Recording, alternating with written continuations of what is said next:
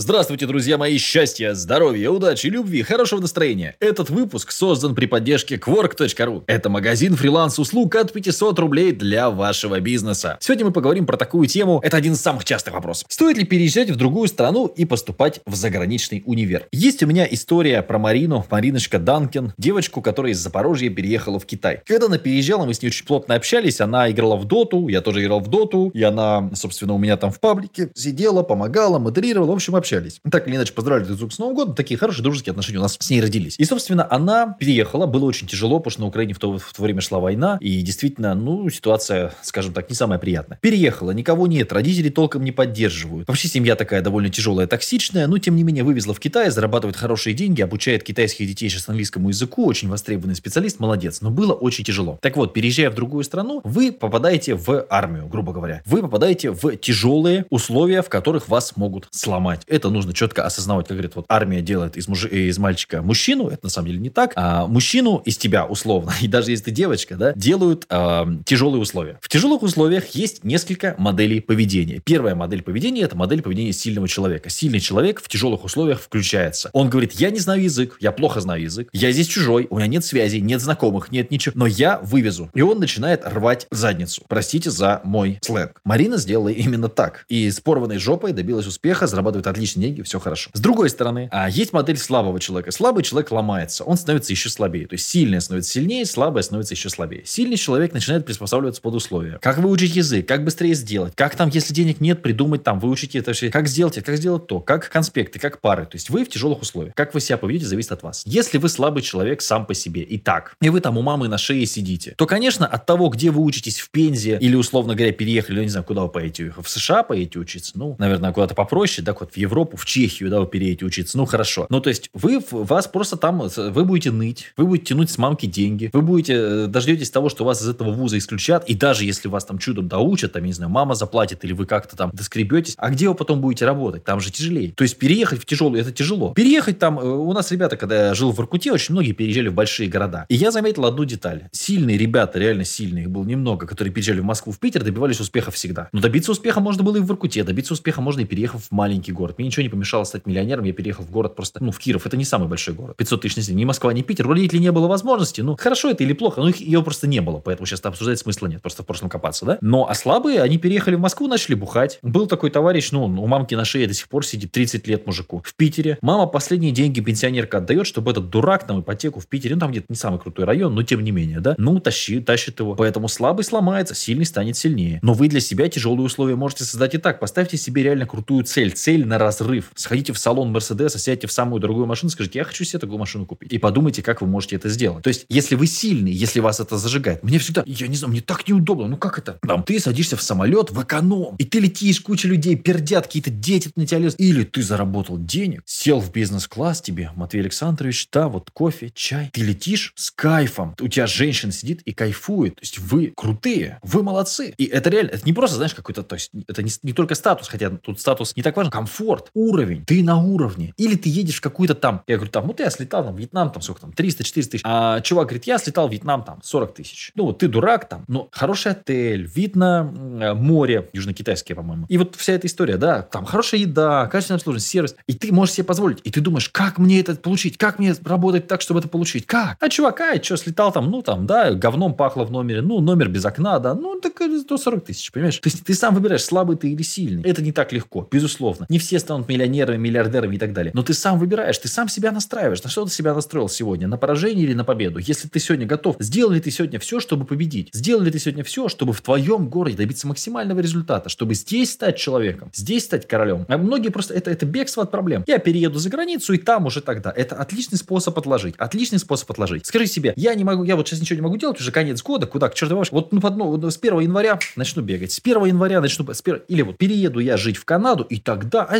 здесь-то уже что? Ну, тут позиция временщика включается, да? Дескать, тут уже ничего я не добьюсь, тут у меня ничего не получится. А вот в Канаде, там, да, там у меня действительно будет результат. Это полная хрень. Не обманывайся. Ты можешь обмануть меня. Да мне, мне не, не интересно вообще. Можешь обмануть маму, папу, бабушку, всех. Ты себя не обманешь просто. Рано или поздно твой мозг скажет, да зачем тебе эта Канада, подожди. А в Канаде найдутся еще 500 тысяч причин, чтобы ничего не делать. Поэтому, если ты сильный, ты можешь делать здесь. Стоит ли переезжать или нет? На мой взгляд, идея неплохая. Потому что российское высшее образование себя, в принципе, дискредитировало. Как, ну, Украина, Беларусь, мы не считаем это за страны, где приличное образование. Ну, это абсолютно очевидно, что там нам а не, не на кого и нечему учиться. За очень редким исключением, мы хороших преподавателей, там, наверное, по пальцам, может быть, двух-трех рук, если мы берем все три страны. А хорошее образование за рубежом или любое. То есть, ну, ты куда хоть куда-нибудь, я тоже в этом смысла не вижу. То есть, топовый вуз, да. Нужно понимать, да, близка ли тебе вообще та сфера, в которую ты идешь. Что тебе даст этот вуз? Какие деньги ты будешь после этого получать? А не просто, ай, где-нибудь поступлю, лишь бы поступить в Японии. Ну, отлично. Посмотри сейчас на YouTube огромное количество блогов людей, а люди рассказывают, как они живут в Японии. Ну, далеко не все в восторге. Есть моменты. Да, в Японии прекрасные чистые туалеты на улице. Но сможешь ли ты жить в японской культуре? Сможешь ли ты с этими людьми каждый день проводить? Это большой вопрос. Поэтому переезд это такой. От себя не убежишь, от себя не переедешь. Тебе ничего не мешает менять свою жизнь прямо сейчас. Но я, я не верю в людей, честно скажу. Я вижу огромное количество молодых, которые ничего не могут, ничего не хотят. Элементарные дисциплины, элементарнейшие дисциплины. Ну, ребят, о чем мы говорим? У меня 20 тысяч учеников сейчас в онлайн-школе. Я четко вижу все, кто делает домашки, кто теряется. Больше, больше часть людей покупает какой-нибудь обучающий курс там очередной, да, и все, все, и больше, и никогда их больше не увижу. Все. То есть они откупаются от себя. И, возможно, для вас эта идея с... Вы честно спросите себя. Возможно, для вас эта, эта идея с переездом в какую-то заграницу, это просто такая честная попытка откупиться от себя. Типа, а, вот перееду тогда уже, да, и там. А тут просто меня тут не ценят, меня тут не любят. Я вам скажу так, в России довольно легко делать бизнес, особенно в онлайн. Есть моменты. Э, законодательство путанное, не всегда понятное, слабо работает судебная система. Есть,